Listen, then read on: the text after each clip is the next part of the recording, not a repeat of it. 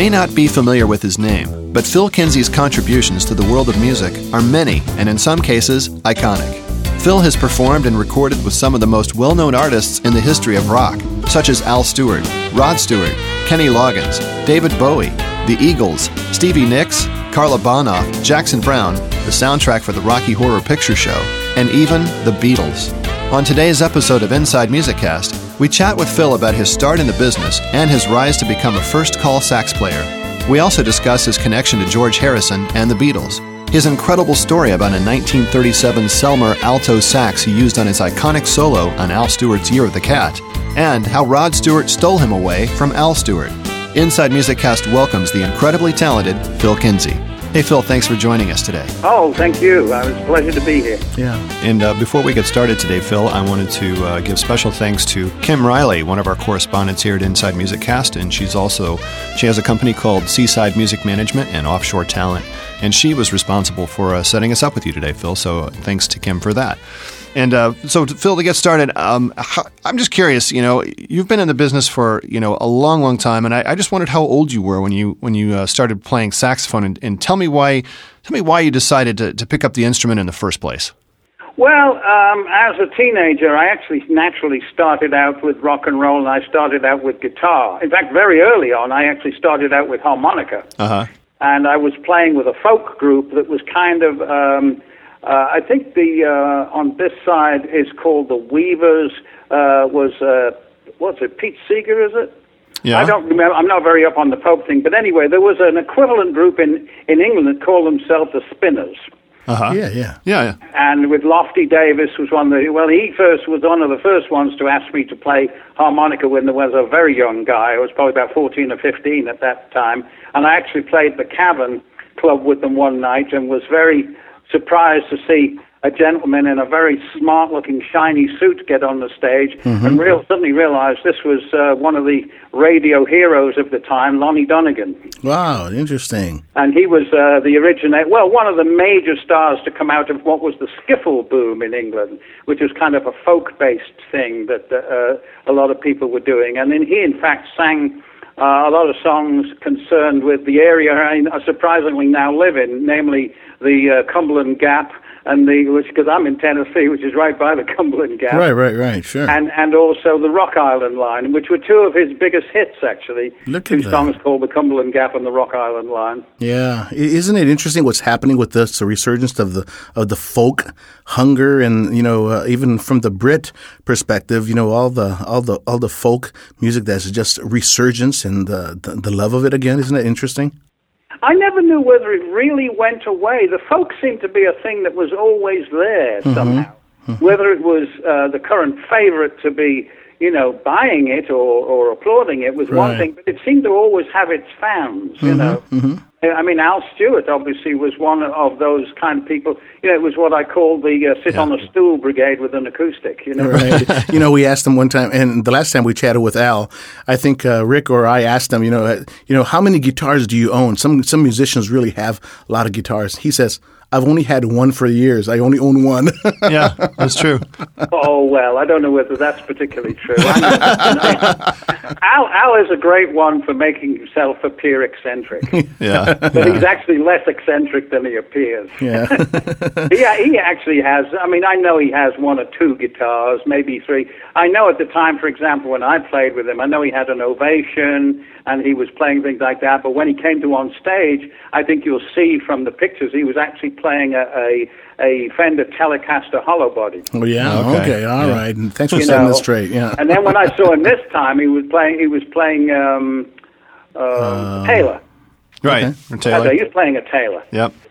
Last time, and so uh, you know, I'm sure he's had a few guitars in his lifetime, not just one. Well, now now Eddie and I are disappointed. We're going to have to cut that part out of the podcast now. oh, Al, Al tells an awful lot of stories. Which I swear he does it just to create rumors. You know?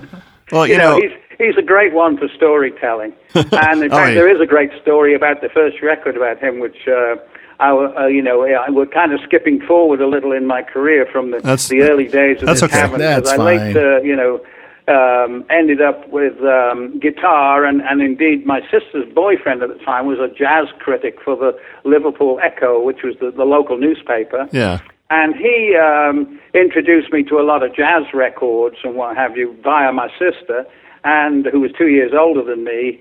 And um, he bought me guitar books and things like that, and I studied them a little while. But what really excited me was listening to um, some of the big bands and some of the roaring in tenor players and saxophone players that I heard. And so that converted me to wanting to play the saxophone, really, right there. I see. And that was kind of my earliest influences. I was probably listening to more jazz at that period. You know, Uh-huh. people like the big band, Stan Kenton bands, and uh, Oh, sure. uh, uh, and of course, we were very lucky in England. We had uh, a Norman Granz over there who would put on uh, jazz at the Philharmonic, and I got to see some of the greats of our day. You know, for relatively cheap ticket prices. You know, we would go. Um, you know, we'd get student prices and things, and I got to see. You know, Count Basie with Ella Fitzgerald. Oh, and, yeah. you know, and uh, Sarah Vaughan singing with uh, uh, Duke Ellington, and Uh-huh. we saw the Four Freshmen, and all all live, you know. Yeah. So and and occasionally they would do a whole series of putting like a rhythm section together at the back. They have Ray Brown on bass, Louie Bellson on drums, and Bill Evans on piano, and then they would bring out a series of horn players, including Stan Getz and uh, you know. Uh, Yeah, the Oh, I'm trying to think of more. You know, Roy Eldridge on trumpet, and Wow. Coleman Hawkins I saw in his day, and, and people like that. All these American greats, you see. So we had a lot of good influences. Sounds like an all-star lineup that we. Oh yeah, yeah. I mean, we saw, you know, and then out, at the end they'd bring out Dizzy Gillespie and people like that. You know, wow. it's a great evening. You know, I mean, you watch that. It was. al- I later found out it was almost like you know when when a lot of them had um, were uh, went to um, uh, rehab. They they had like a prison system place where they went and um, you know a lot of the jazz greats who had drug problems.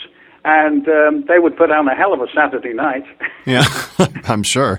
Yeah, they have big bands in you know, all the guys, all the jazz guys are in there. Yeah, I, absolutely. Mm-hmm. I think there's even recordings of them, you know, when it's like, you know, jazz from the jail, as it were, you know. Well, it, well, you were also in a band called the Pressmen, right? And and uh, Exactly, yeah. Where you, I guess you know you played in a, a lot of the same clubs, like like the Cavern Club, you know, places where the Beatles played, and I think you even shared billings with them. Is that right? we actually did, yeah. We used to literally, the Cavern Club was uh, built in like, um, shape-wise, it was built in the old-fashioned way of like tunnel arches, Right, you know, yeah, yeah. going down. And, and so there were like three corridors leading down to the stage, the stage being in the middle of a central arch. And then to the left side of the stage, it was like a, a wooden uh, blocked off area, which was essentially meant to be the dressing room, although Uh-huh. the dressing room was really a, very much high praise for it.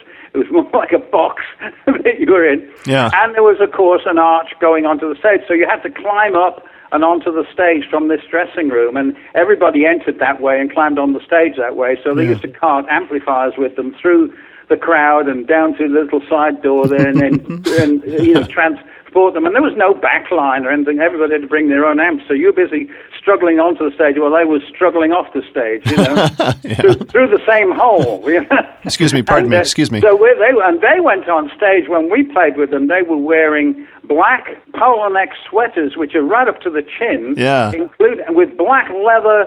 Um, you know, you see some of the ones, uh, shots of them in Germany wearing the same stuff. You know, Right, Yeah, right. in the black leather pants and the black leather motorcycle jackets. Can you imagine being in that in like 110 degrees and no air conditioning? Oh my gosh. You talk about sweating. Yeah.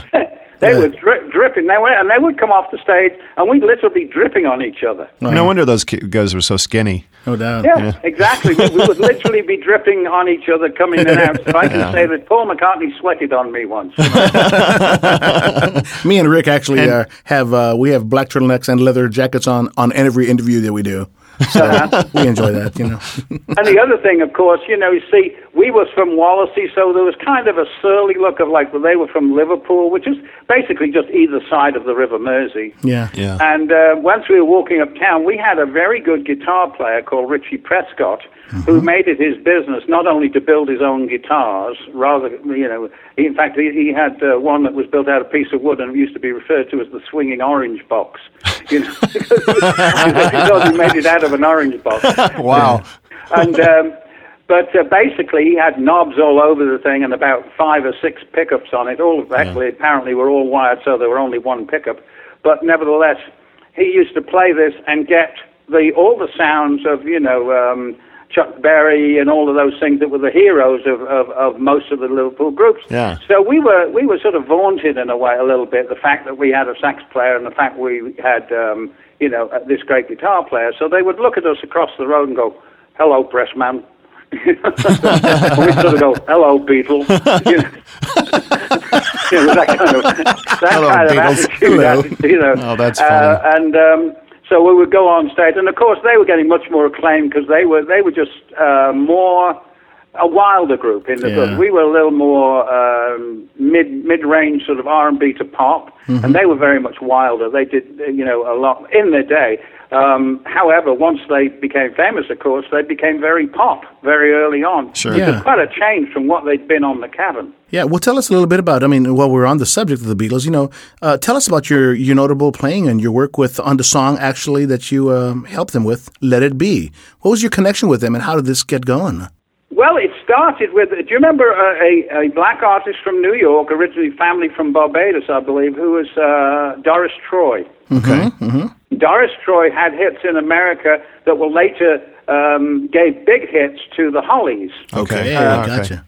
Yeah, she she had just one look, and what you're going to do about it, and things like that. Uh, in fact, even relatively a few years ago, the phone company was still using just one look as part of the ads, and she was still making money then. She sadly departed now, and she ended up with a breathing, you know, emphysema type situation in in uh, Las Vegas, which was her final place where she lived. Okay. But uh, she was the one, very, very strong personality. As she put it, I would bogart my way in there. That's how she put it, you know. And so uh, there were some stories of her, you know, literally bogarting her way with agents and, and uh, you know, getting herself paid by really muscling her way, practically beating the agent up, you know, Yeah. um, who was trying to steal her money. And uh, but she um, was very good at networking and managed to uh, get herself, you know, uh, through using her connections and her fame at the time, to get herself into Apple. Okay, And uh, okay. she took called me one day and said, "Yo, come on, we'll go down to Apple." So I went down to Apple, Uh-huh. and in fact, uh, there was Jackie Lomax of the Undertakers, of course, another what I call Wallasey group, Uh huh. and uh, he was about to have an album done, so he was looking to me to put some horns on that. Okay. And naturally, it graduated from that. His big friend at the time uh, was George Harrison, Okay. whom Doris was um, busy bullying into making his album. That's funny. because uh, believe me, George was so shy and so um, how shall I say subservient to the other powers in the Beatles uh-huh. that he really didn't have the confidence to know who he was and how much influence he had. I see. It, it didn't occur to him. All he felt like was that he'd, he'd come out of school, been a guitarist in a band, they got famous, and now the band was finished, and he was an out of work guitar player Wow, Jeez. he he didn't realize you know what was going to happen. There he was, and indeed he was spending money doing the album. In those days, he was spending a fortune doing the album, and we, I mean, there were hours and hours in the studio where we would be. I would be asked to bring a brass section. I remember one day distinctly with EMI Abbey Road, uh-huh. and I had about an eight-piece brass section there, and I was the leader supposedly and um, because I'd booked them, although in those days they had a, a fixer who was part of EMI Records called Laurie Gold, who actually sat upstairs in uh, EMI Abbey Road, and every session had to go through him whether he booked it or not. You know, it was one of those. So even though I was actually the booker, he was the one that got credit and the 10% for it I see. gotcha. I see. you know how that works. Anyway, um, but EMI in those days was very much um, a strange studio because of they had all their offices and all their thing upstairs. Um, at the end of each three-hour session, you had to line up on the wall, and they would come down with a big round brown wooden box with little manila envelopes in it, and in each one they would have the amount for the session, which in those days I think was not a great deal of money. It doesn't sound a great deal today, but it was uh, relative to the time. It was a good deal of money. It was like fifteen pounds or something like that in money, and um, each day you would have to sign every three hours for the money. Well, we sat there from I think it was ten o'clock in the morning till nine o'clock at night before we paid and played a note, and and we were collecting fifteen pounds every three hours. And spending the rest of the time down in the canteen, uh, you know, on the bottom floor in the basement Oh my gosh. or in the pub next door. And Yeah. by the time we finished, we thought, my God, this album's going to cost a fortune. We Yeah. were we worked out that, that well, with all this money and all this thing, and, and, and while we were there, they, he had about 30 string players in there all day while we were, you know, hanging around waiting to do the brass bits. I you see. Know? Yeah. And um, I thought, I thought this album's going to cost about fifty thousand pounds. You Yeah. know, which Which in those days was a fortune. Oh, ab- yeah, right. absolute staggering fortune. Yeah. I thought that's staggering. But then, little did we know, the first sales for the album, which was a triple album, Uh-huh. were five pound each, and then and the first advance sales before it, it even hit the streets was a million. Wow. So that made five million pounds. so they only had nine, four million nine hundred and fifty thousand dollar pounds left over. oh know, my gosh. after they paid for it, you know. Holy cow. so little did we know, and Yeah. little did he know Yeah. exactly what kind of sales power he had. You wow. know, It's and, that, and that's the, so he was.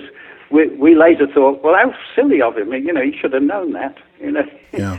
you know, but that that such was his. You know, they were living in a bit of a goldfish bowl. Mm-hmm. You know, the Beatles had all their security around them and this, that, and the other. They really didn't know outside of what they were doing what else was going on, other than when they talked to other groups and stuff. you That's know. true. Yeah, that's true. That's why they broke up a lot of it. It's because they suddenly realized that the money needed to have a firmer hand on it. And of course, uh, there was the argument about who should be the manager, you know, and that's when Allen Klein came in. And of course, Paul didn't like that. Yeah. He didn't like Allen Klein and, and so on and so forth. And he had his reasons. And, you know, but that caused a big split right there, really, was like sorting out who was going to manage what and where the money went, you know. Right. Uh, I know Epstein was absolutely mortified when he realized how he'd signed away all of their uh, merchandising. Oh my gosh. He signed away all their merchandising. Oh, my gosh. And then, of course, all the, the, the they late latterly they they realized that they ended up in court for years and years and years trying to sort out who had control of what. By the time they finished, That's you know, true. McCartney turned around and said, "Do you realize we haven't sold a damn T-shirt in ten years?" Oh my God! Said, "You think how much money we've lost and how much money it's cost us?" I know. you know? Yeah. to, to argue about this, it's, it's, it's ridiculous. you Yeah. know. Well, that's the bottom that- line. That's true, by and large, you know. It's amazing how much merchandising was going on, and they weren't seeing a penny for it, you know. Yeah. Yeah. So, but uh, notwithstanding that, George was so insecure. He said, I remember distinctly one night, aside from the, the novelty of having the Hare Krishna people in there, Yeah. which you know, I remember one night we were all sitting there, the brass guys, typical, you know, British brass guys, all designed, well, where's the food, you know? and uh, he said, oh, right, we were sent out for something. I said, oh, great. So in it came, and we realized the Hare Krishna people were all been vegetarians, and they had like these nut burgers. That sounds. That sounds. Nut burgers. and all the brass guys are looking at me, what's this? What's this nut? what is this? it's a nutty burger. Yeah, it's like a nut burger. Phil, would you like a nut burger? Yeah. would, would you, would you like lettuce on that, Phil? Yes, yes, lettuce on your nut burger. These faces were a picture, you know. And then, uh, of course, then George got down and he all the brass guys downstairs and he sat down with me and they went out for something and he sat down with me uh, on the thing and just said, come here. And I sat down and I suddenly realized I didn't know anything about it. And he's reading the words to Wah Wah to me and asking me if they're any good. I'm going, I'm only a sax player. I don't even know. Just a Oh, it sounds player. great to me, George. That's awesome. What are you asking me for? What do you know? What I know? Jeez, you know. but that give you an idea of how insecure he was. There he is. He's asking a sax player from Wallasey, of course, which must mean even worse for a Liverpool guy. Right, right. And he's asking him if his words are, if his lyrics are any good. Oh know, my gosh. As if I'm the, I'm the, you know, I'm the, I'm the one who really knows here, you know. so anyway, it all went well. I mean, we did the whole album, this, that, and the other. But you know, one of the downsides of that album was, was uh, I mean, the upside was we had a wonderful time doing it. And of course, one night I got a call because we were alternating between. Uh, Trident Studios, where we recorded Wah Wah and all that sort of stuff Yeah. and I did like the head arrangements for that for everybody, and I played the solo on that. And um, we would do other stuff, like the other time I said we were there for nine hours and he was putting strings on. That was EMI Abbey Road, so it was either one of those studios. Um, and then one night I got a call to put a nine-piece brass section or whatever it is together, and go down to EMI Abbey Road. So I never thought anything about it. And when I got there, of course, we sit there, they had string guys and this, and I thought, oh, it must be the same thing. You know, it must be George, you know, and I saw George, and I thought, and then I saw Paul. And I thought, oh, the thing, and then I saw Ringo.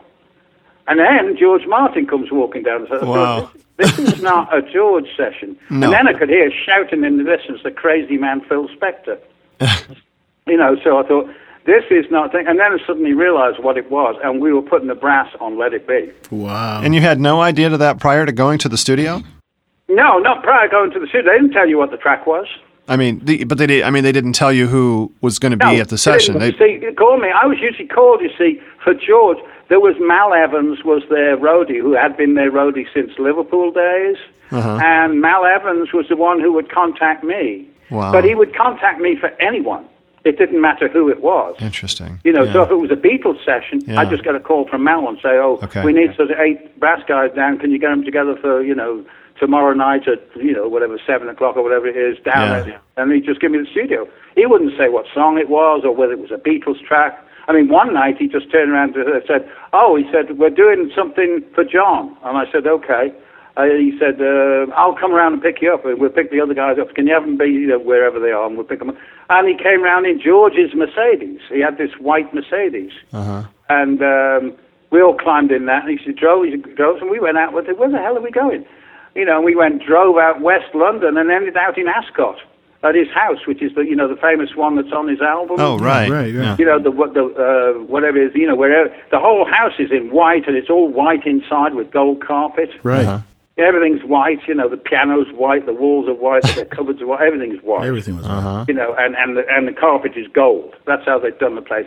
and we're in there, and we're doing these records for the Oz records, you know, and um, that's you know these some of these are uh, um, kind of my pet peeve now because I looked up the Oz records recently, and I remember we did this all night. You know, me and my sax guys.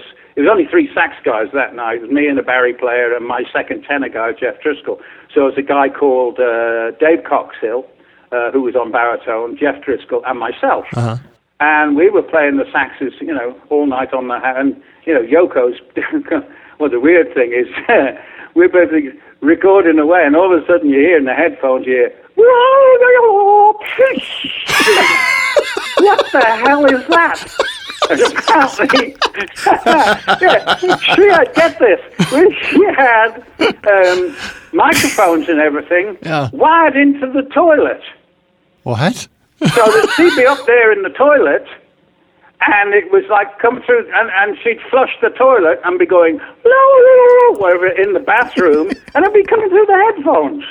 Okay. This is kind of to freak you out. so I mean, later we actually did a gig with Lennon on the Lyceum, and we're standing on stage, and he's singing on front. He's got his white suit on, and we're playing the three saxophones and just the same thing, and she's in a bag on the stage, In a bag? in a bag.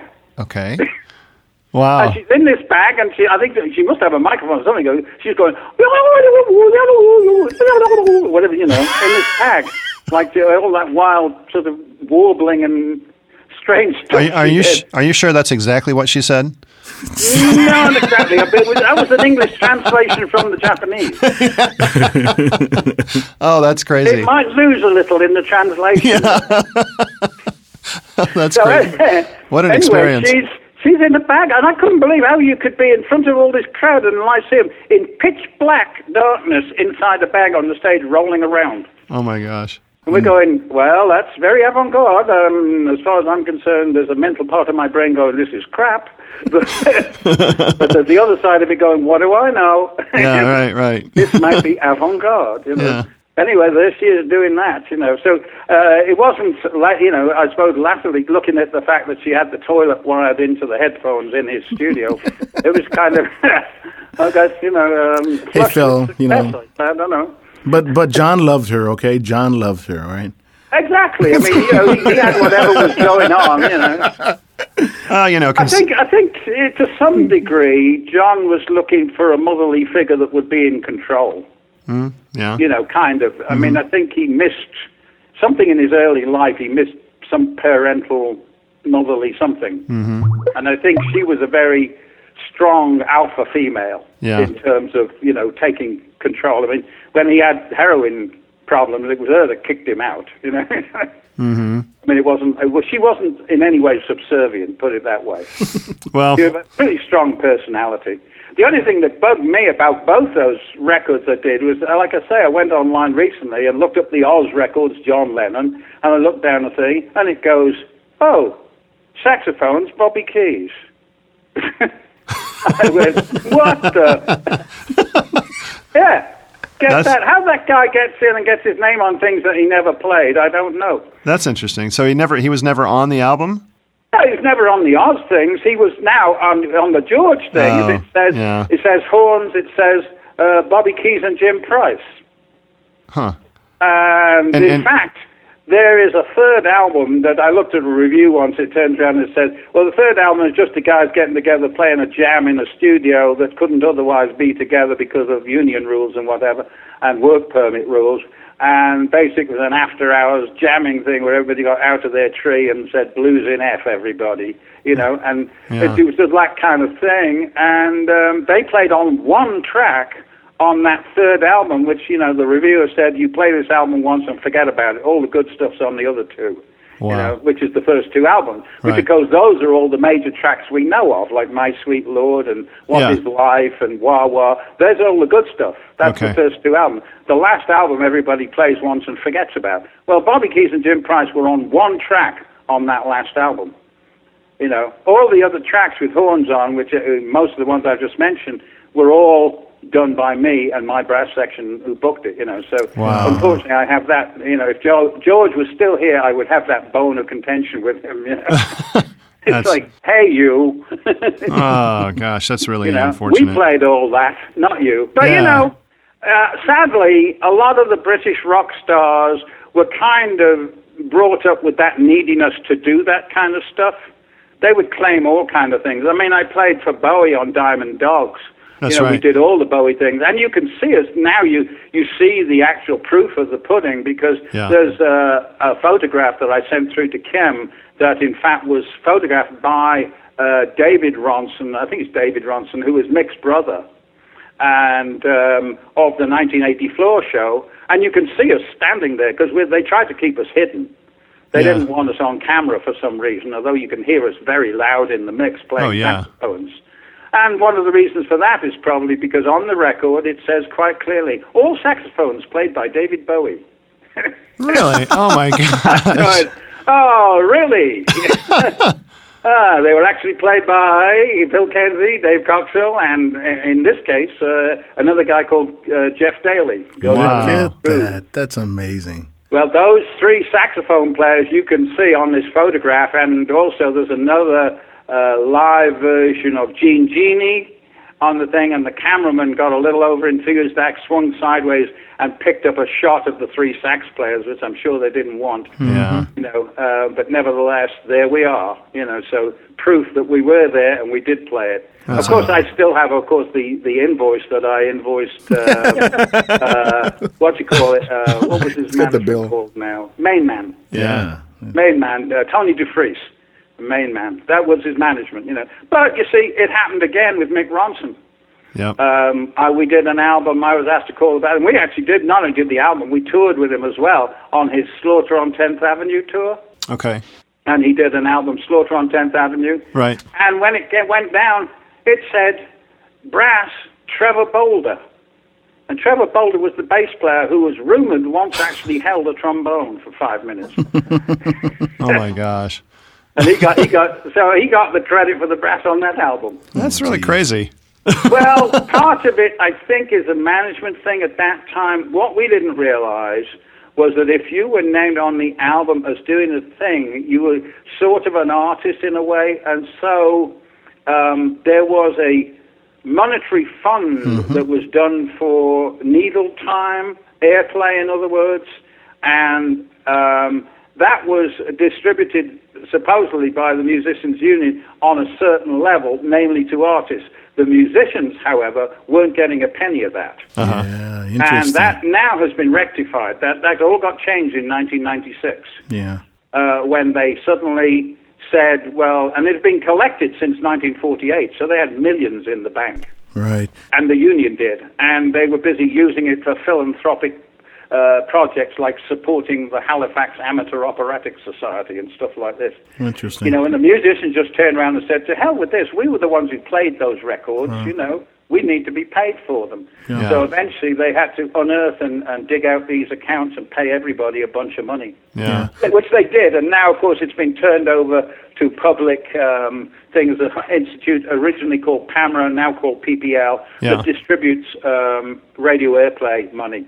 I see. I see. So we get that. You don't get it in America, but you get it in England now because they changed the law in England um, to and internationally, you know, within Europe. I and see. uh, I believe even in Australia and the Eastern Canada now it's happening. But it basically says that anything you play on a record is uh, an, what they call an inalienable um, copyright. I see. Interesting. Right. You can't give it away, and it basically belongs to you. Right. Yep. Well, talk about the studio a little bit. I mean, you know, over the years you've had so many sessions, and uh, but you're a jazz lover in the heart. And when it comes down to improvisational, you know, playing that type of thing, when when you get when you get brought into a track, how do you like to work? I mean, do they give you charts, or do they ever let you just go, or does that vary with the type of project No, that you? what happened was the original thing when we started playing, we started playing rock and roll stuff. And the rock and roll stuff varied between certain pop elements, certain um, rock elements, and certain R&B elements, you know, and even with a, a little bit of country thrown in there as well. And that was really all one hodgepodge. It's not till I came to America I realized that these are quite separate genres that tend to even have their own radio stations and what have you. Okay. Whereas Yeah. in England, it was very much all, you know, uh, merged together. And so, it, and you'd get it all on one bill at the same time. So you, you, you, and you had to learn these records. Now, in those days, there really wasn't any um, charts or anything to go by. And, and I was a self-taught player anyway, so I didn't really read music very well. I mean, uh, when I did arrangement for people, I did it head arranging. I told them what to play by playing it at them and saying, use this note, that note, that note, and play this, you know. yeah. And so those who needed to read would quickly scribble it down with a pencil on a piece of manuscript and read it. But those who didn't need to read would just remember what I told them and play it, you know? And so that's how we did the head arrangements. Um, and uh, when it came to moving on, although I started playing jazz a little bit early on, I very quickly realized that if I was playing rock and roll, I couldn't really play jazz. The two really didn't marry very well together. It wasn't until later in the 70s that you suddenly got bands like Earth, uh, what, what's the word, uh, Blood, Sweat and Tears. yeah. Right. Right. And then you really start, and also Chicago, where you were seeing a blend of jazz and rock, you know, happening. And of course, it was much applauded by the jazz players who felt like they'd been left out of it all, and um, that this was their road into making jazz be a comeback into the popular music vein, you know. But it was short-lived. I mean, there's there's still sort of some crossover bits of jazz into pop, but not a lot, you know.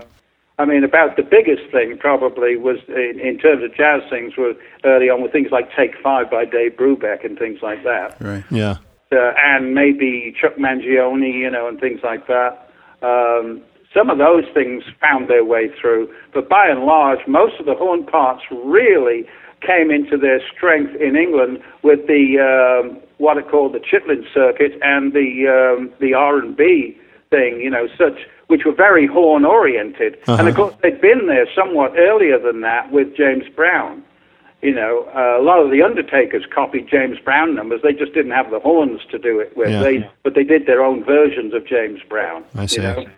And so later on, that became, if you remember the whole Stax Volt uh, thing, where it was, you know, Wilson Pickett. Oh, yeah. And, um, oh, I mean, uh, Otis Redding, and the, all very horn-oriented stuff, but not jazz based. Mm-hmm. Very much R&B based, you know. Very much solos that were probably would have been sneered at by jazz players. You know, things that went better, little, little, that, you know, things like that. Not sort of bad and do that, betty, that, you know. wouldn't, Right. have been, wouldn't have been a jazz kind of lick, you know. Jazz was, was very getting very um, uh, closed-minded in the sense of you know if it wasn't a quote jazz phrase, then it wasn't jazz. You know what I mean? Mm-hmm. It was like what was and wasn't jazz was being debated. You know, mm-hmm. on that level. Um, whereas I mean R&B just moved on and on. You know, um, and eventually became quite sophisticated with Marvin Gaye and stuff like that, which to me had some jazz overtones, but I don't think the R&B people felt that way. Mm-hmm. You know, by that time. Right. Well, hey guys, let's take a quick break. And uh, something we're going to discuss later in the interview is uh, Phil's upcoming album project called A Night with a Cat. Hasn't been released yet, but we're going to chat a little bit about it. But I do have a few tracks, and I want to play some samples uh, of those songs that will be on Phil's upcoming album. And the first one we're going to take a break and listen to is the title track from the album called A Night with a Cat.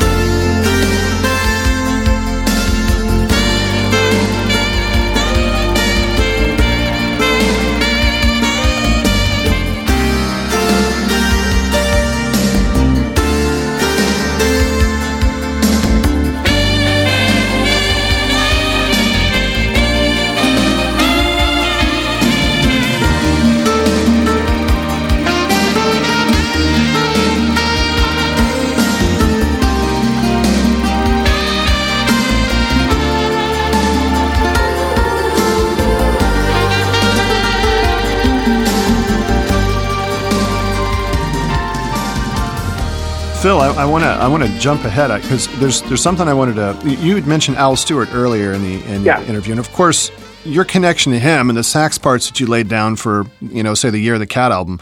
And, uh-huh. and even time passages, it, it's, it's, they're legendary. And from what I understand, this was uh, th- this was the first time I think on that year of the Cat album. It was the first time you ever recorded with an alto sax. And when you were asked, when you were asked, a magic alto story, if you want to hear it. Oh, sure, yeah, go ahead. Well, what happened was um, I had been playing saxophone for some time, and um, of course, looking towards America all the time, yeah. and watching the first British invasion and then the second British invasion, uh-huh. and and hearing all the stories of people, you know, rock and roll, and all the girls, and wow, and how amazing it was, and you know, acid trips, drugs, cocaine, you name it. Yeah. Wow, this is amazing. This is the, this is the early seventies. Oh, you know, yeah. like rock and roll in the early seventies. And by that time, um, I had, um, in fact, gotten to know a guy called Richard O'Brien who had asked me to uh, perform some rock and roll stuff and make up the rock and roll stuff for his little musical he was putting on called The Rocky Horror Show. Oh, right, right.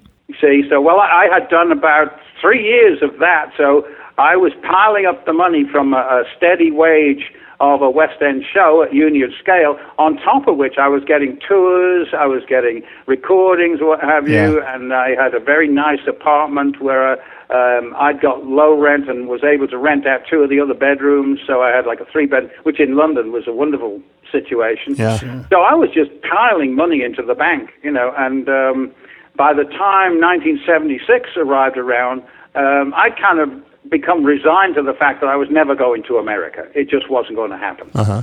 You know, so I was kind of, oh, you know, every time I played on anything, they picked up another sax player in America, and I never went. You know, so I thought, oh, well, I'm just going to have to make do with being here, and I'm making money. So made enough money that I suddenly realized we'd had enough money to put down on a house. And that for a musician in London was probably almost impossible. But I thought, wow, I'm really getting somewhere with this. Yeah. So we went looking down in southwest London uh, because my second tenor player that I always put in, Jeff Driscoll, he lived down that direction. He was from London himself, and he said, It's really nice down here. You should try it down here. It's great for getting into London and, you know, all that. And it's nicer where you are. We were north in North Hampstead, quite a good area, but expensive to buy. I couldn't have afforded to have bought in, in the area I, I was renting, you know. So we went down there and spent the only day I had off, a Sunday, um, looking around at houses. And by five o'clock in the afternoon, we'd looked at three or four houses, and I was absolutely blown out by it and tired and wanting to go home and watch the Sunday night movie at eight o'clock. Yeah. And um, and so about five thirty, we stepped onto the um, stepped out of the building, having returned the last set of keys, and just by sheer chance, my wife turned back and looked at the door as a gentleman was putting on a Polaroid picture of a house they'd just listed. Wow. And she goes, "Oh, look at this." And I said, "Well, what? You're not going to want to look another way. It's 5:30. We've got to get home." And she said, "No, no. Let's go look at this one." And I said, "Oh God." Okay, so there's my resistance right away. well, you know, th- you know, I was really for this. You know, well, let- what did I know that in the next two hours my entire life would be changed? Right. my entire life. Jeez. And get this, this is the weird part about it. So we go look at the house. It turns out it's fabulous. It's the place we want to buy. And in fact, we did buy it. But before that, we turned around and said, quick, let's rush the key back, drop it through the door. You know, they'll be closed by now. We'll, we'll drop it through the door and we'll rush round and see Jeff and tell him we're going to be neighbors. That changed everything. We went round to Jeff's house. I sat there and we're gushing about this house and how fabulous it is and how we'll be living not that far from them. You know, we'll all be able to go out together. And he said, "Oh, that's great. That's great. It's great." I said, uh, "I've had a bit of luck too." And I said, "What's that?" He said, "Well, you won't believe this." He said, "But uh, before the war, I think about 1939 or something like that." Um, it turned out to be 1939. He thought it was 1937, but the date doesn't really matter. He turned around and said, "A woman was married to a saxophone player who ended up dying. As it turned out, he died in the war, you know, and he Wow. died just after he'd bought a saxophone, right?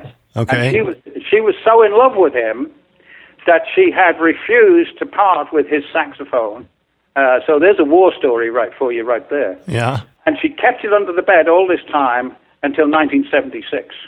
So Wow. it's been there since actually 1939, which is the start, the outbreak of World War II, Right. till 1976. And he said at this point she decided this was silly. It was a long time ago, and basically she should sell it, and um, therefore, you know, somebody would get the use from it.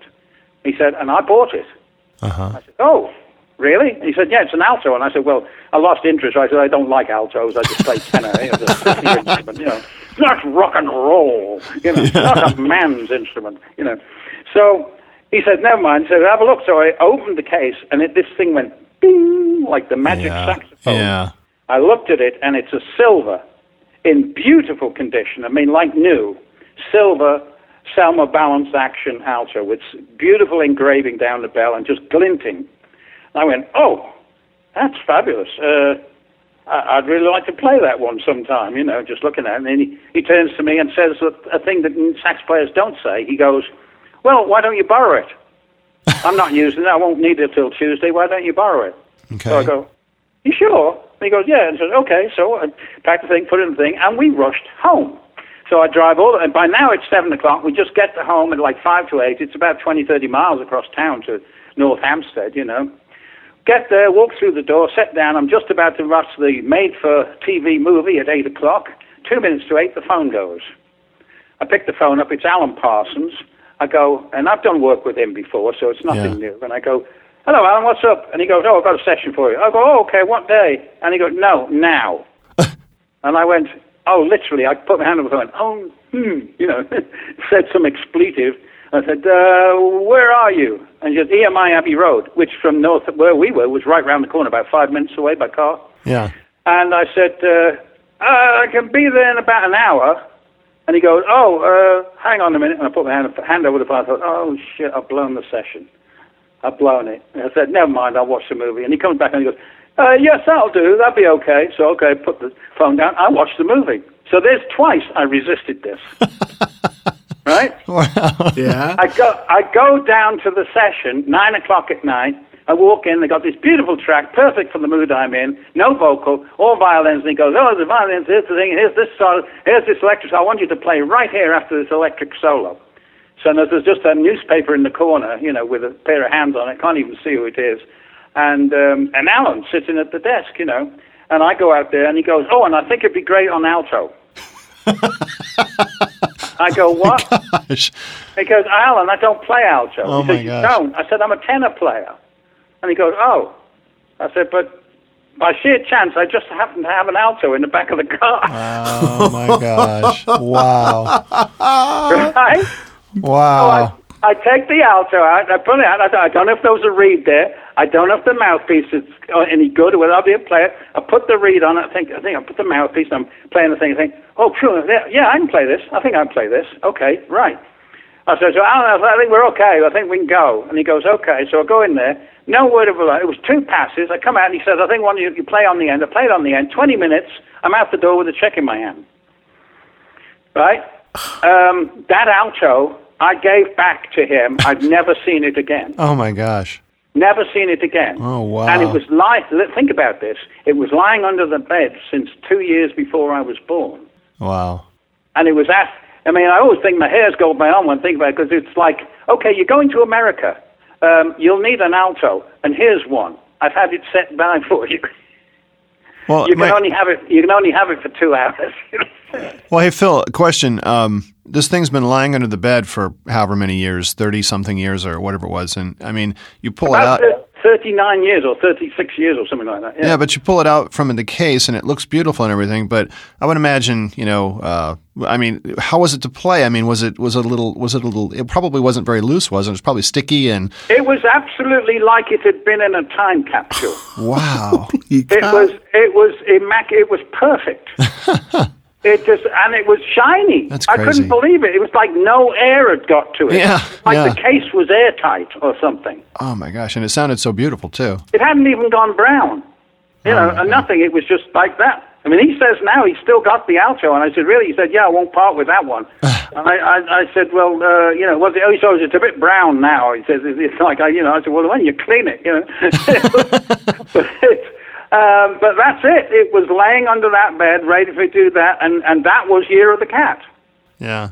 That's I, just and I got a, a call um, three months later, round about close to November, that they were coming into town and they were about to do um, a TV thing, and could I do it? And they called me like about a week before. I had to run around like a crazy person trying to find an alto, Yeah. and I was so obsessed with it at that point. I actually went looking for what he said it was, which was a 1937, and I actually bought a 1937 alto from an 80-year-old musician who was retiring. Wow. And you imagine, so the one I had had to have been all the way through the war and played all that music, you know, the big band stuff Sure. and everything. And I still have that one, and I've just put I put about eleven hundred dollars into it recently to have it completely restored to oh new. my goodness. And so it, it is in beautiful condition now. What but that's story. 1937. Turns out when I looked at, we compared the serial numbers recently, that his was actually a 1939 because originally when it was a, I thought it was a 37, we didn't understand how he had died. But then we realized, being a 1939, yes, he'd been called up, he'd been he'd gone into the war. Mm-hmm. That's how he never came back. Well, it was Alan Parsons who called you into the studio for that part. Yes. But I mean, uh, uh, tell me about your relationship with Al Stewart. Are you guys pretty tight? Uh, did you know him before that? No, I had never met him before that. And in fact, uh, that night we, we both said all that happened was I always joked Alan was always a man of very few compliments, you know. Yeah. I mean, I played this solo, which obviously has turned out to be, you know, voted God knows what as the greatest, you know, one of the best solo rock solos of whatever. And, you know, and I think, yeah. oh, terrific. I love that kind of praise. It's not And, surprising, um, yeah. uh, but I worked in playing it, and I played the thing, and I, I walked in, and he says, "Oh, come in." And I said, and he, he goes, um, "Yeah, that'll do." oh, well, that's high praise indeed. Yeah. And and the newspaper came down till I saw the tip of a nose above it, and he went, "Yes, very good," and went back up again.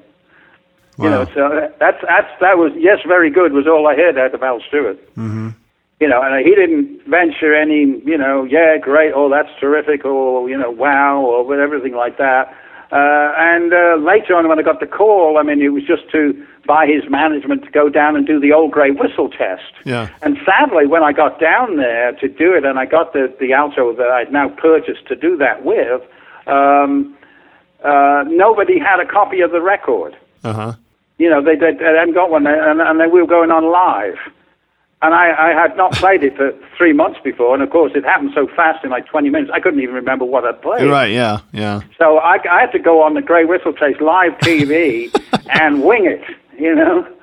And uh, so, and, and uh, of course, as irony would have it, of all the times I played that solo great on various tours, this, that, and the other, the only video I could find online of me playing that solo is the old Grey Whistle Test. Okay. When I'm struggling through it, trying to remember what the heck I played.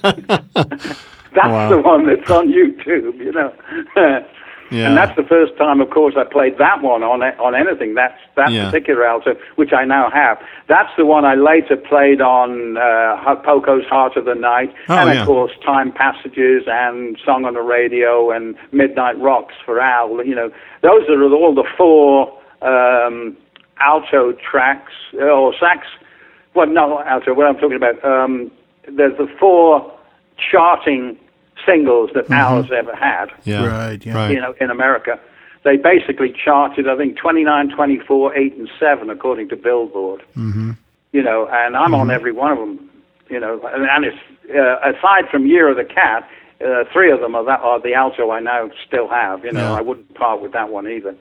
Hey guys, let's take another quick break and let's listen to a sample of one more track from Phil's upcoming uh, album project called A Night with a Cat. And this is a track called Hold Me.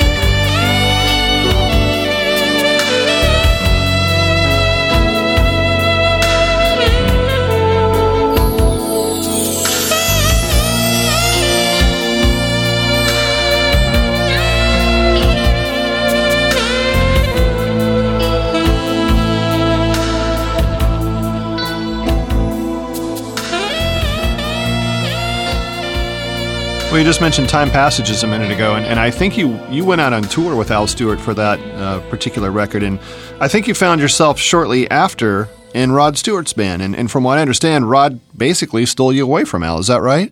Well, yeah, I had been playing with Rod um, very early on while I was staying, you know, without, we were staying at the, we were moved from the Chateau Marmont where we had been staying on to the Hyatt House. Uh-huh. And the Hyatt House at that time, I think probably still does, has a pool on the roof. And I went up to the pool, and, and we were sitting there with my wife, and I was sitting there by the pool, and I looked sideways, and there was Jim Cregan. And uh, Jim Cregan had been called out from England to be one of the last members to join the newly forming Rod Stewart group Okay.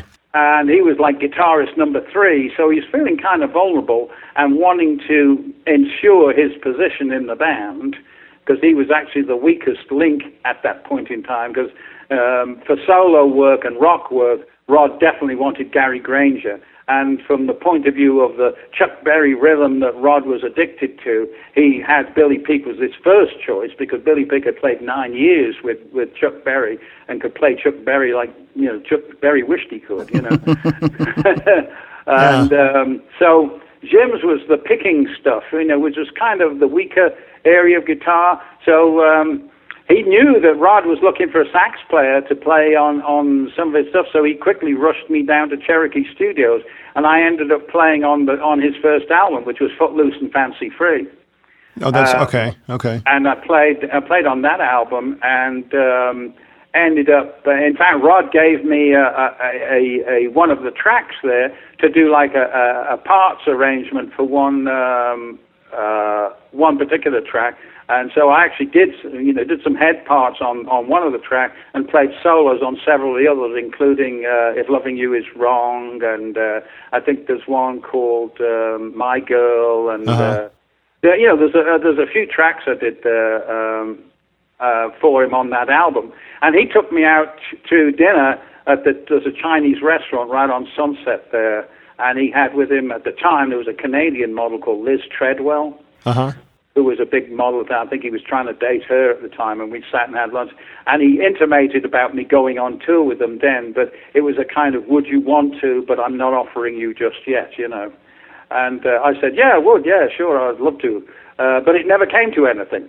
So I carried on with Al and then did the uh, time passes and everything. And next year, he calls me up again uh, to do all the stuff on, on um, Blondes Have More Fun. Oh, that's right. Mm-hmm. So I did the Blonde Have More yep. Fun thing, and again, I'm waiting for this invitation. Well, you know, you were going to ask me to go on tour. And now you, you know, you act like you're going to ask me again, but you know, nothing's happening. Uh-huh. So I thought, oh well, I may as well just go out with Al. I don't have an offer here, you know. and all of a sudden, there's one of these magic nights on on on uh, Sunset Boulevard at the Roxy, and um, I go in there, and everything is very weird there's people coming up to me and, and saying, oh, you know, uh, you know, the industry's looking towards you. You're, you're going to be, you know, the, and I'm going, how the hell do these people know? Who are they, you know? And, um, and my wife is going, this is very strange what's going on. And of course, then later on, he realized also that uh, Rod Stewart was in the audience. And um, so I'm about to go on for Al, and you know, and, and Rod Stewart's sitting at the back there, and uh-huh various things are going off, you know, including, including Charlie Harrison from Poco, the bass player from Poco, who had previously played for that, was in there, yeah. and he was yelling things at the top of his voice about the bloody sax player. I was going, oh, this is going to be really one of those nights, you know, where I don't know where, where to put myself, you know. Yeah. So next thing I know, anyway, I play the thing and uh, I do the the uh, solos and what have you, and there's still sort of stuff going on. And I see Rod get up and disappear out the door. Next thing I know, I come off stage and there's this guy going, Rod wants to see you upstairs in Top of the Rocks, you know. So um, I go sauntering up to upstairs and there he is at the thing. He says, uh, oh yeah, come back to my place, you know. So I end up going out to his Beverly Hills place and he walks me out in the garden and offers me the job. Well. So that's yes, yes, he did steal me. I guess so. Wow. You know, at that time, I mean, Al wasn't paying a great deal of money. I guess he was playing what he thought he could afford. But yeah. I certainly, when I I went on tour with the wrestling till the the I realized I had to leave the tour by the time we got to Montreal. Uh-huh. So I flew from there to England and from there to Birmingham where they were doing the rehearsals. But um, I had pre told the management and and in fact trained another sax player to take over from me on the tour. So I took care of you know their end so they weren't left you know flat or anything. And um, but they never turned around and said, "Well, what's he what's he offering you? We can double it or something." You know, right. there was no bargaining. Went it was like, "Okay, you're leaving. That's it." You know. Mm-hmm. And so off I went. You know, um, I still don't know whether Al resents me for that or not because he certainly has. He's done things that are questionable. Put it that way. Yeah, mm. yeah. Uh, that that uh, suggest, but a lot of it is based around the fact that it's not so much, um, you know, me necessarily, but also the whole saxophone thing. It really um, put him in an area where he felt like he was reliant on using saxophones to give him hits. Mm-hmm. And converse of that, when he didn't use saxophones, he didn't have hits. Yeah, so, that's interesting. You know, so it yeah. was like, well, was it really the saxophone, or was it the fact that your writing suffered? You know, in other words, you didn't write as good songs. I personally think it's the latter. I think he he shied away from the commercial, trying to pretend that that wasn't really him. Yeah. And he ended up writing stuff that really wasn't going to be top twenty stuff. Yeah, because he was he was really into the folk scene, wasn't he? exactly. Yeah. You know, and and he also went, you know, deliberately went into the. Um, that's my comfort zone. I like sitting on a seat and telling stories. But the problem with that is that if you don't carry the full band, and I don't care how you play it, Yeah. um, uh, the Year of the Cat and things like that are a certain arrangemental psychiatric thing that Sure. work. You know, I mean, in other words, if you take Year of the Cat on its own, it's a fantasy story of uh, every man's dream of a love affair. Sure. It's you know this, Eh, and it's also set against a love affair, being Bogart and Ingrid Bergman in Casablanca. The suggestions of it being that kind of a of a place. Yeah. Right. No. Right. And and then on top of that, you say there you are in this strange place with this fantasy world of the Arabian Nights and all this kind of thing. And this beautiful girl runs out of the sunset, looking like you know a watercolor in the rain, grabs your arm and rushes you off for a mad, passionate night of lovemaking. You know, you go, well, I mean, what man doesn't go? Yeah, I could go for that. You know? right. right. yeah, I mean, you know, for a start, you you've got the man's attention right there. You know, you know, and then on top of that, you do something that is never done on any pop record before or since. You do a four-part musical interlude, which gives you a dramatic, romantic cello start, Yeah. moving into a kind of a foreplay, uh, romantic titillation of the acoustic solo, leading into the passionate uh, throes of, of, of, of, of excitement in the electric guitar solo, and finally the orgasm of the saxophone. Gee whiz. And you go, and, and you play this to human beings. Yeah. Eddie and I are You know, sweating. I mean, all over the world who are, you know, geared towards procreating and lovemaking and having orgasms. and you, you play this and wonder why they come out of their seats. you know? Right. Exactly. Exactly. You know, it's subliminally, it's attacking the very core of their nature. Are we, we going to have to pay you for this? But you see what I mean? Oh, God, it's know, getting hot in here, Rick. Open the door, open the door. the base roots of behavioral pattern for every man on the planet, and I don't care whether it's uh, you know whatever. Maybe it's lost on people who don't speak English. I don't know, but even even they seem to know enough English to grasp what the whole song's all about. And sure enough, it doesn't matter whether I play the solo or after me the next saxophone player that comes along plays my solo. The audience still comes out of their seats at the same place yeah. you know, in the song. In fact, Dave Campbell, one of the sax players who followed me about two sax, sax players after me with Al Stewart, turned around to the manager, Steve Chapman, and said, I think I deserve a record deal. And he says, What do you mean you do have a record deal? And he said, Well, he said, I play that solo every night and the audience comes out of their seats. and Steve says, It wouldn't matter who played that solo. He said, It's Steve Phil Kenzie's solo. He said, That's what they're applauding, not you. you know, he thought it was him, you know. Ah, Well, it doesn't great. matter. You could have replaced him with another, you know, thing. As long as you play that sax solo, they'll come out their seats. That's what they do. you know, and th- that was the problem. Having constructed all that, Al couldn't stand it. Could it upstaged him? Oh, yeah. Well, that's true. That's true. was standing on the stage, having worked himself to death all night and given all the jewels of his writing. You come to the year of the cat as the end of the thing, and bingo, they all jump out of their seats and start cheering the sax player. he, uh, he resented that like he hated that. Yeah. Oh, my You know, and then of course he's obliged on top of that to put um, more saxophone on his next hit because that's what you know Arista and people and and indeed he, he even he himself realized he had to do if he wanted another hit. Interesting. You know, and that's why yeah. Time Passages came into being. You Yeah, know, right. Al was Al was as naughty as hell on that session. Yeah. He sat in that session. I came in to play the thing, and for a start, they wrote the hard. That that record is the weirdest record because not really by design, but just by resentment and and and naughtiness, and just generally wanting to uh, make people have it. It became a record that one has the highest note ever played on a saxophone on a hit record. That's yeah. I I read that. Yeah. Number two, it has the hardest uh, chord sequence of any saxophone solo on any record for the last 60 years. Yeah. that so chord sequence is really difficult and angular. Mm-hmm. And number three, they make you do it twice. it's the same song. Yeah. you know. That's true. So, I mean, there's three records right there. You don't get a saxophone solo twice that length in a, in a hit song. Mm-hmm. You don't get a high note like that, and you certainly don't get a chord sequence that that's, that's that damned hard to play. That's you know? those are really good And points. uh, yeah. that song has all three. Yeah. And the reason for that is they wrote it hard because Peter White was trying to prove himself as a musical genius.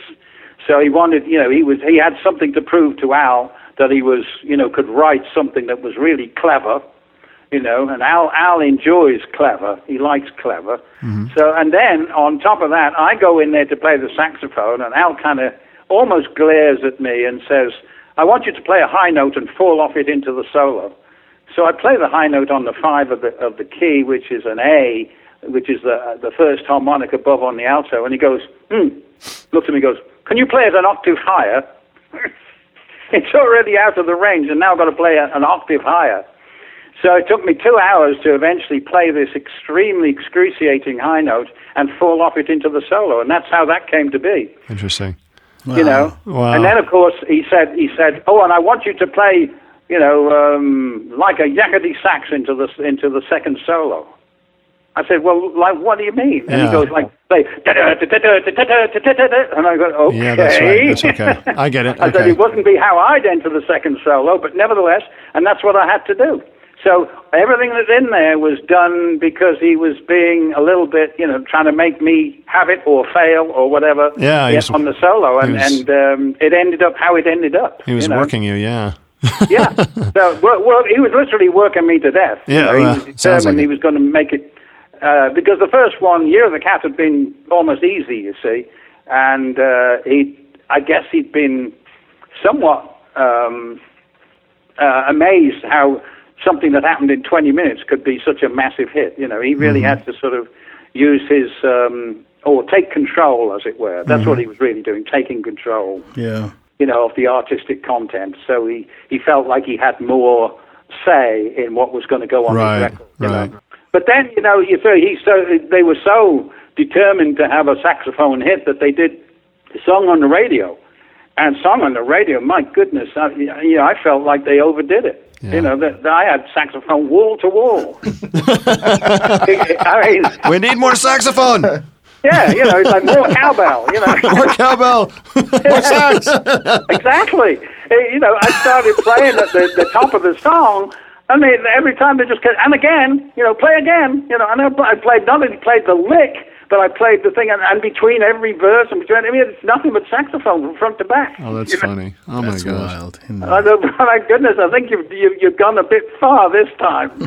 Well, Phil, these are those are fantastic stories, uh, accounts of your time with with Al Al Stewart, and, and thanks so much for for sharing those with us. And um, you know, I just wanted to just real quickly, I wanted to point out that you know we've mentioned Rod Stewart, we've mentioned Al Stewart, we've mentioned Alan Parsons, and some of the people you've been connected with, but you've also you you know, just for our listeners, you've also been involved with, you know, bands like the Eagles, Roger Daltrey, America. You mentioned Poco, Tom Petty, Carla Bonoff, Bo Diddley, of course, Al Stewart, there- and the list goes on and on. But uh, just a curious question uh, from all the artists that you've been, and I don't know, maybe this is not a fair question, but has there been, maybe it's Al Stewart, the, the connection or the uh, the story you just told us, but who's been the most demanding artist for you to play for? Um, well, funny enough, the one who was actually the most demanding in terms of exactness Uh huh. was uh, Kenny Loggins. That that doesn't surprise me actually, because I've I've heard he he's been a guest on our show before too, and and uh, Uh-huh. I know he's quite the and Kenny perfectionist. just wanted exact everything Yeah. had to be totally perfect. yeah, You know, and to the point whereby he had a drummer that was who was a young guy. I mean, you know, not really very experienced, and he was petrified. I to literally had to hold his hand every night before going on stage because Kenny um, literally had the, no bass player. The bass parts were on a Fostex tape machine, and he had yeah, and he had a click on the same machine that was given to the drummer, which means the drummer could not vary off that click for a second. yeah, And the poor kid was having to play really hard tracks. I mean, things like Danger Zone, and you know, and um, uh, you know, uh, Footloose, and things like that, and you know, and play these things and stay glued to this bass on a on a tape machine. yeah. and and I had to play, you know, stuff like that, um, you know, sax parts and this, that, and the other. And one of them had been a David Sanborn. It was one of, yet another time when I was replacing David Sanborn, and um, I had to uh, literally play the thing. And I play the solo, and he go, "Yeah, but you know, when you play that high note, he bends it just a little bit more than that." Okay. wow. Oh, I got to, okay, so I got to bend it, you know, I got to practice bending it just the right amount, you know. I mean, What? What? Uh, he, he was anal to the nth degree, you know, and so very demanding in that regard and, and slightly humorless about it, you know. well, what? Uh, what? What Kenny Loggins tracks are you referring to that you played on? That uh, was it? Was it those those two you mentioned, Footloose and, and Danger Zone? Well, these were ones that we play. I mean, I didn't play on them on record. Okay. Um, You're talking live. basically used David Sanborn, but David Sanborn wasn't available or something like that for to go I on see. tour. So I went on tour with him doing all the tracks. Doing uh, well, I did play on on Danger Zone, but I didn't play on. Um, uh, I didn't play on the other ones. I didn't Yeah. play, and he gave me a solo on Footloose, although there isn't one on the record. That was one of his few departures, but that was purely for the stage, you know. Okay. Uh, just like the Eagles. I mean, I played on the long run on the Eagles, and there wasn't a sax solo on the record, but they gave me one on the live version. Yeah. You know, in fact, I, I, I think it's one of my best solos. That one is is the one on the the live Eagles one. It works really well. You know, there are a lot of stories, of course, about the Eagles too. In fact, this you know the fact that I've worked so many with, with so many artists is the premise for my new band that we're doing. Well, it's not mine specifically, but I was called by a a, a drummer, a famous um, a Brooks and Dunn drummer called Jimmy Gunn Right. and Jimmy wanted to put together this band whereby we we draw on all of the people we played with. Yeah. Is this the Vinyl Connection band? Yes, Vinyl Okay. Connection. I wanted to get in a little bit of mention of them uh, Sure, because sure. we're just we're just launching them and very excited about it. And we've got a gig coming up in in November down in Boca Raton, which Wow. I'm really looking forward to. It looks like it'd be great. The idea of the band is we not only play the hits, you know, that we've necessarily, you know, in my case, done the solos on, or in his case, played the drums on, but we also um, use the you know video behind us to make the connection. So you can because there's now a ton of video of me and Jimmy, and what have you, all appearing all over YouTube of um, you know the artists we played with. Video I didn't even know existed. Much of it, you know Yeah. stuff like the tours with Rod and uh, the when we did the, the the UNICEF tour with Rod, you know, with uh, the Bee Gees and people like that. When we played the United Nations building, all the video of that has now appeared, and I didn't even know there was any video of that. You know, Very cool. and, and of course the David Bowie stuff, all that video is appearing from the 1980 floor show. And um, it's amazing what video is out there. I've seen photographs and video that I have never seen before in my life. wow. Had no idea existed, you know. Yeah. And uh, so you, you, you'd be surprised who's got a camera on you. That's for yeah, sure. that's right? true, and especially today. I'm going to have to check my curtains in my bedroom. you know.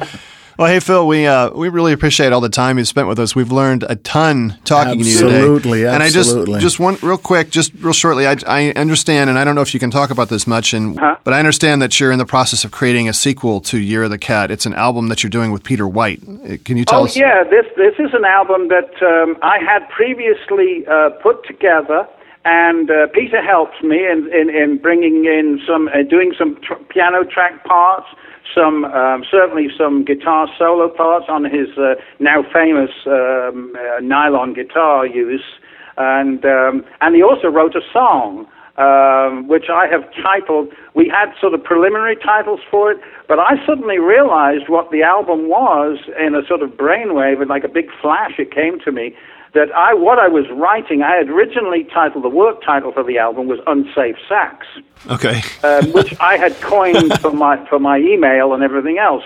You know, so I got kind of locked into that, and several, so few people, not many, but some said, "I don't know if that's a good promoting title." And I said, "Well, why not?" Uh, It's funny. He said, "Yeah, but the humor is not what you're about." In fact, the album is really a romantic story because what I had gone to write was on the premise of Unsafe sex was a, a romantic evening where a guy meets a girl and they, they have a romantic evening and have sex and the next day as it were and how that might be a one night like that might be you know unsafe as it were Uh-huh. but they said well yeah well that's all very well but you create this romantic thing and then you finger wag at them like oh naughty Shouldn't have done that, you know. And they said, that's not a great um, marketing ploy because people don't want to hear that. Yeah. And I said, well, what is it really? And I suddenly thought, a night where a guy meets a girl, and the, I thought, oh my God, it's Year of the Cat. Interesting. Oh, yeah. That's exactly what it is. Okay. Okay. So I immediately, you know, said, went about and, and uh, um, adjusted the song titles that I'd written to fit. And, and amazingly, it fit perfectly. Wow. Even down to one of the funny things is uh, when I did the first track, which I had titled, I now titled uh, Night with the Cat. I originally had called it Unsafe Sex just to have a title that was kind of the title of the album, you know, so I had a single kind of thing.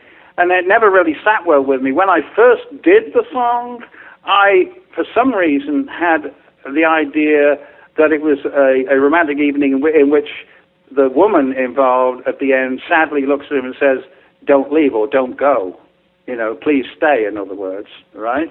Mm-hmm. And so I had one of the backup girls do that in the back of the track. Just she sort of uh, towards the end of the song, she in a, in a lull in the music, she goes, "Don't go, don't go." You know, one of those words, and I thought that's kind of sexy, you know. And um, and then I suddenly realized, of course, that one of the last lines in the song is, "You know, one day you're bound to leave her," is the words in "Year of the Cat." That's right. Yeah. You know what I mean? Yeah. And I thought, oh my God, it fits. Yeah. That's really cool. So that's why I called it A Night with the Cat. You know, and and of course, it, I thought, well, that's kind of clever too, because you know, all saxophone players and you know, players and musicians in general have been called cats. Yeah. Right. Yeah. Yeah. You know, Nashville Cats, for instance. You know, Uh-huh.